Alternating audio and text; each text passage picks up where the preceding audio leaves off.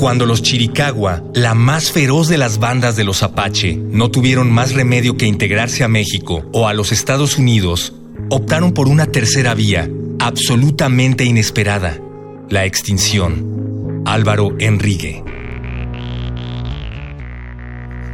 En el papel. En la pantalla. En las ondas. Y en la web. La revista de la universidad abre el diálogo.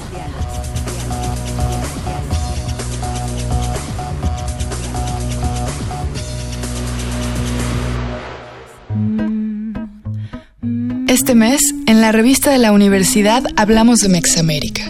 Para ahondar en el tema, hoy invitamos al autor de un libro titulado Shishi.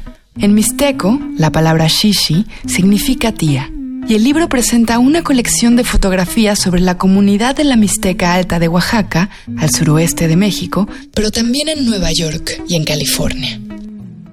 Soy fotógrafo documental, aunque estudié periodismo, vengo más de la línea de, fotoperiodismo, pero ahora me dedico a temas de los impactos de las políticas económicas globales en pequeñas comunidades y eso incluye movilidad por migración. Shishi es el primer libro de Rodrigo Jardón. De este surgieron las ideas para más proyectos, artículos y libros. En todos estos, el ejercicio de retratar y describir tradiciones y fiestas de indígenas en otros países convierte inevitablemente todo esto en una reflexión sobre migración, discriminación y pobreza. Rodrigo se interesó por la fotografía al ver que su madre usaba esta técnica para el trabajo de campo en sus propias investigaciones. Pero ¿cómo eligió los temas de sus fotografías? Pues hice muchos trabajos, por ejemplo, en campamentos de refugiados con los saharauis, en norte de África y en, Cisjordania, en el Kurdistán turco. Y después de un tiempo me di cuenta que mi trabajo iba muy enfocado a temas de familias, como estructuras familiares, sobre todo en situaciones de vulnerabilidad, que pues ya un poco, un poco más de psicoanálisis lo, lo relacioné con mi propia familia y con la historia de la migración de mi abuela, que vino de la Mixteca Alta de Oaxaca, la mamá de mamá, sin hablar español ¿no? Como que esta vulnerabilidad y criando una familia en un país que además pues es sumamente racista, clasista. La abuela de Rodrigo llegó a la Ciudad de México siendo un adolescente, en los años 40. Su presencia en la infancia de Rodrigo lo acercó a él a la experiencia de la doble conciencia, un término de teóricos como Dubois o Gilroy, un término para explicar esa negociación de estar y actuar de acuerdo a las normas de una comunidad, pero sin pertenecer a ella. Dubois escribió, la doble conciencia es una sensación muy peculiar, esta sensación de siempre estar mirándose a través de los ojos de los otros, midiendo la propia alma con la medida de un mundo que observa con una mezcla de lástima y desprecio. Esta es una definición muy cercana a la de conciencia mestiza de Gloria Ansaldúa. Bueno, mi mamá es académica y ella sí se dedicó más a estudiar temas de lengua, pero no habla mixteco, ¿no? Como que siempre fue una parte de mi abuela de protegerla de la discriminación. Y muchas cosas que mi mamá me contaba que pasaban cuando ella era joven, que ahora han cambiado, ella me las cuenta como de una forma anecdótica, ¿no? Como temas de en la escuela. ¿no? Como discriminar por ser indígena. Yo ya no lo viví porque fui en escuelas muy hippies, buena onda, y como más abiertas, los tiempos van cambiando, pero sí, sí hay algo que, siempre me llamó como al tema familiar hasta que pude hacer, gracias a una beca de Estados Unidos, un proyecto sobre la Mixteca Alta de Oaxaca y descubrí la influencia tan fuerte de, Estados Unidos, ¿no? O sea, el dinero que entra en las remesas y cómo ideológicamente están cambiando muchas cosas por la influencia de la gente que se va a Estados Unidos. Por eso hice el texto de Oaxaca, California. ¿Dónde mero está Oaxaca, California? ¿Y quién empezó a usar ese término? Yo la primera vez que lo escuché fue en el Oye, que es el Oaxaqueño Youth Encounter, que es eh, pues un encuentro que hacen allá en, Fresno y en Madera, comunidades mixtecas y zapotecas. De mixtecos hablo específicamente de un pueblo que se llama San Miguel Cuevas, cerca de Juxtlahuaca, en Oaxaca. Y ellos se identifican a, a sí mismos como oaxacalifornianos, ¿no? Es raro que alguien de ellos se identifique como mexicano primero como mixtecos o como zapotecos o como mijes, luego como oaxacalifornianos, pero como mexicanos, pues es algo que, o sea, imagínate, sus papás normalmente no hablan español. Llegaron directo de comunidades muy pequeñas de la Mixteca, sin estudiar, sin y ellos ya aprenden inglés en la escuela, entonces ellos son más bien americanos, ¿no?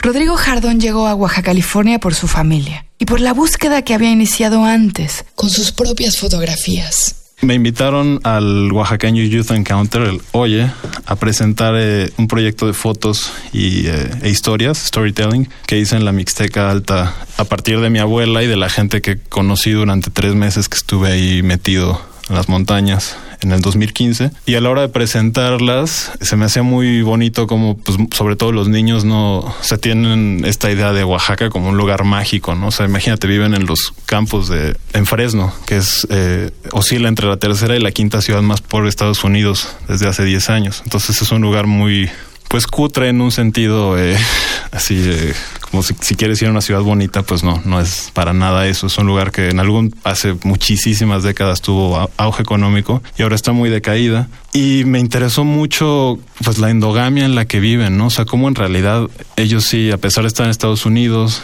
ellos hablan mixteco, entre ellos y, sobre todo esta fuerza que tienen las tradiciones y, visualmente la danza de los diablos, originaria de, de Juxtahuaca, me pareció, es una locura, es como una pesadilla del fin del mundo, ¿no? Estos bailes que tienen así con sus máscaras gigantes y bailan durante horas, ¿no? Como una especie de trance en las fiestas y ensayan, o sea, su vida está muy dedicada a eso. Estas personas llegaron a Fresno hace unos 25 años y son campesinos. Cuando estuve en el, en el Oye, en el encuentro, en el 2015, les di las fotos que tomé, les tomé retratos, les hice un pequeño video y ellos mismos creo que no tenían hasta ese momento un sentido muy fuerte de la autorrepresentación.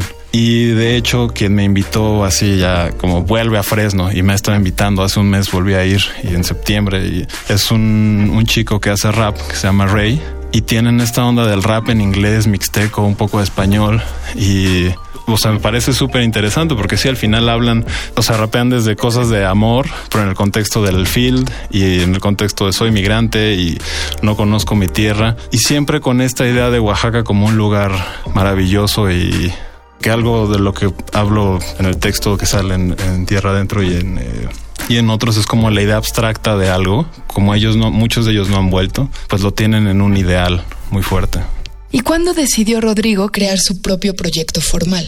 Los espacios en los que viven, tienes a una familia entera viviendo en una casa móvil, en un trailer park que tiene dos niños, cada hermano son cuatro hermanos y tienes a los papás ahí. Esta especie como de hacinamiento, pero también el vecino tiene eh, una bandera gigante de Estados Unidos y es súper redneck y están como a la defensiva, se sienten esas tensiones raciales y al final... Eh, pues la, danza de los diablos para esta comunidad de San Miguel Cueva se ha convertido en una especie de catarsis y de autoafirmación de quiénes son. Y eso me parece muy bonito, pero además muy, o sea, muy visual, que es lo que lo que me he clavado, ¿no? Las, la danza de los diablos. Y en realidad fue un poco difícil al principio que, que lo están como peleados entre distintos grupos de compañías de danza de diablos y eso. Y fue un poco difícil convencerlos de que me dejaran fotografiarlos y, grabarlos. Pero pues se han dado cuenta de que al final a ellos también les sirve para que la gente acá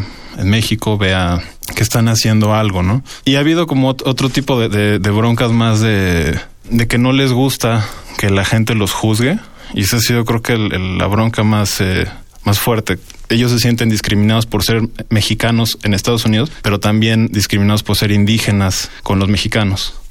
Oaxaca, California es uno de esos terceros espacios, de los que ya hemos hablado en otros programas de esta serie. Es uno de esos terceros espacios en los que uno no es de un lugar ni de otro. Se crea entonces una identidad distinta a partir de los elementos de ambas culturas. ¿Dónde puede observarse, en Oaxaca, California, este tercer espacio? Pues en el uso de la lengua, para empezar, ¿no? El spanglish, el spanglish con mixteco, o sea, muchos términos, por ejemplo, shishi, que es tía, y shto, que es tío, o diche, que es frijol, o sea, como palabras de uso cotidiano, pues las, las, tienes en mixteco, pero ellos en realidad se comunican en inglés, porque es la lengua que usan en las escuelas y la, lengua que usan en, los trabajos. Entonces, pues es eso, no son ni mexicanos como nosotros tal vez nos conseguimos un poco más eh, la bandera, ¿no? El himno nacional, este tipo de cosas de identidad, ni son oaxaqueños porque no viven en Oaxaca y, pues bueno, no son americanos totalmente porque sobre todo se, se ven en comparación en un país pues tan segregado y más ahora con lo que se ha abierto desde las políticas de Trump, como estos rencores sociales y temas de discriminación. Creo que es un proceso de generar una identidad propia y es un poco lo que he visto con chicos que rapean, por ejemplo, ¿no? O, sea, ellos quieren tener su, su propio rollo y pues es natural, ¿no? Es algo buscar tu propia identidad, construirla. ¿Cómo cree Rodrigo Jardón que será Baja California en unos 10 o 15 años? Si transcurrido este tiempo lo volvieran a invitar a documentar esta cultura, ¿con qué se encontraría? ¿Será una comunidad mucho más sólida, visible y respetada? ¿O seguirán determinados por la lucha contra la discriminación? Creo que idealmente va a haber más apertura. O sea, este, este tema que te digo de cómo se sienten ellos discriminados y, y, y si hay ciertas cosas que se esconden mucha gente de ahí, de, San Miguel Cuevas, pero que vive en, Fresno, California, solo se casan con gente del pueblo de San Miguel Cuevas. Aunque tengan a su novia que habla mixteco y todo, se van a casar con alguien del pueblo. Ese tipo de cosas medio están cambiando. Yo creo que lo que va a terminar pasando es como en lugares que hay más eh, contacto, como Nueva York u otras ciudades, que llega alguien, por más endogámico que quieras ser, siendo del grupo que seas o de la etnia que seas, te tienes que mezclar más, ¿no? Entonces, pues creo que poco a poco hay más contacto.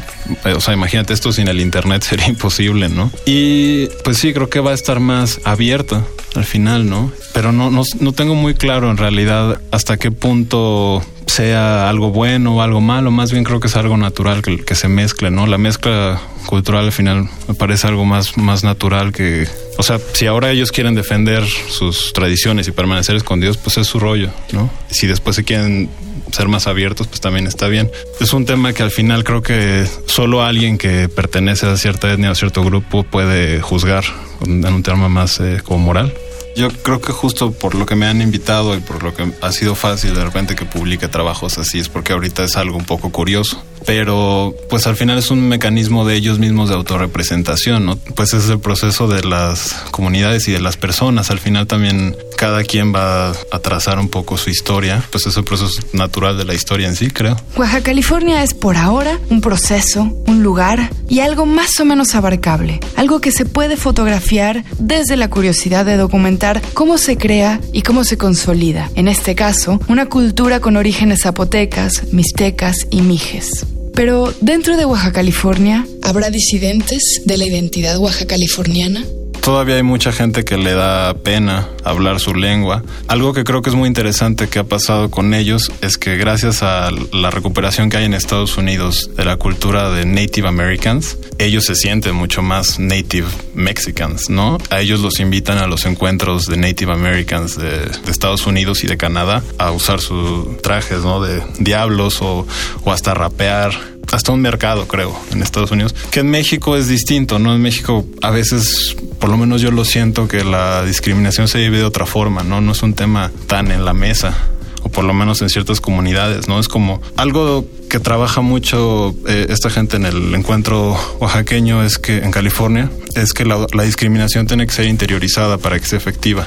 Entonces, mientras alguien se sienta inferior, es víctima de la discriminación. Pues sí hay gente que sigue en ese rollo, ¿no? Que se sigue sintiendo inferior. Y eso es creo que lo peor que puede pasarle a alguien. Baja California es un concepto e irá mutando por medio de la negociación con su contexto geográfico y sus elementos culturales.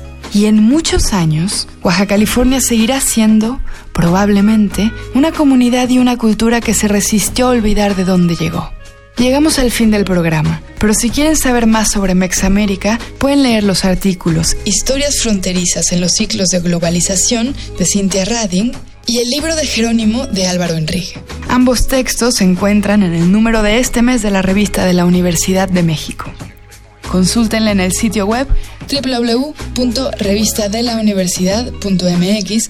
En Twitter y en Facebook nos encuentran como revista-unam y escríbanos sobre este programa a arroba room radio y TV. Gracias a Yael Vais, Miguel Alvarado y Andrea González. Yo soy Elvis Liceaga. Hasta pronto. Este programa es una coproducción de la Revista de la Universidad de México y Radio UNAM.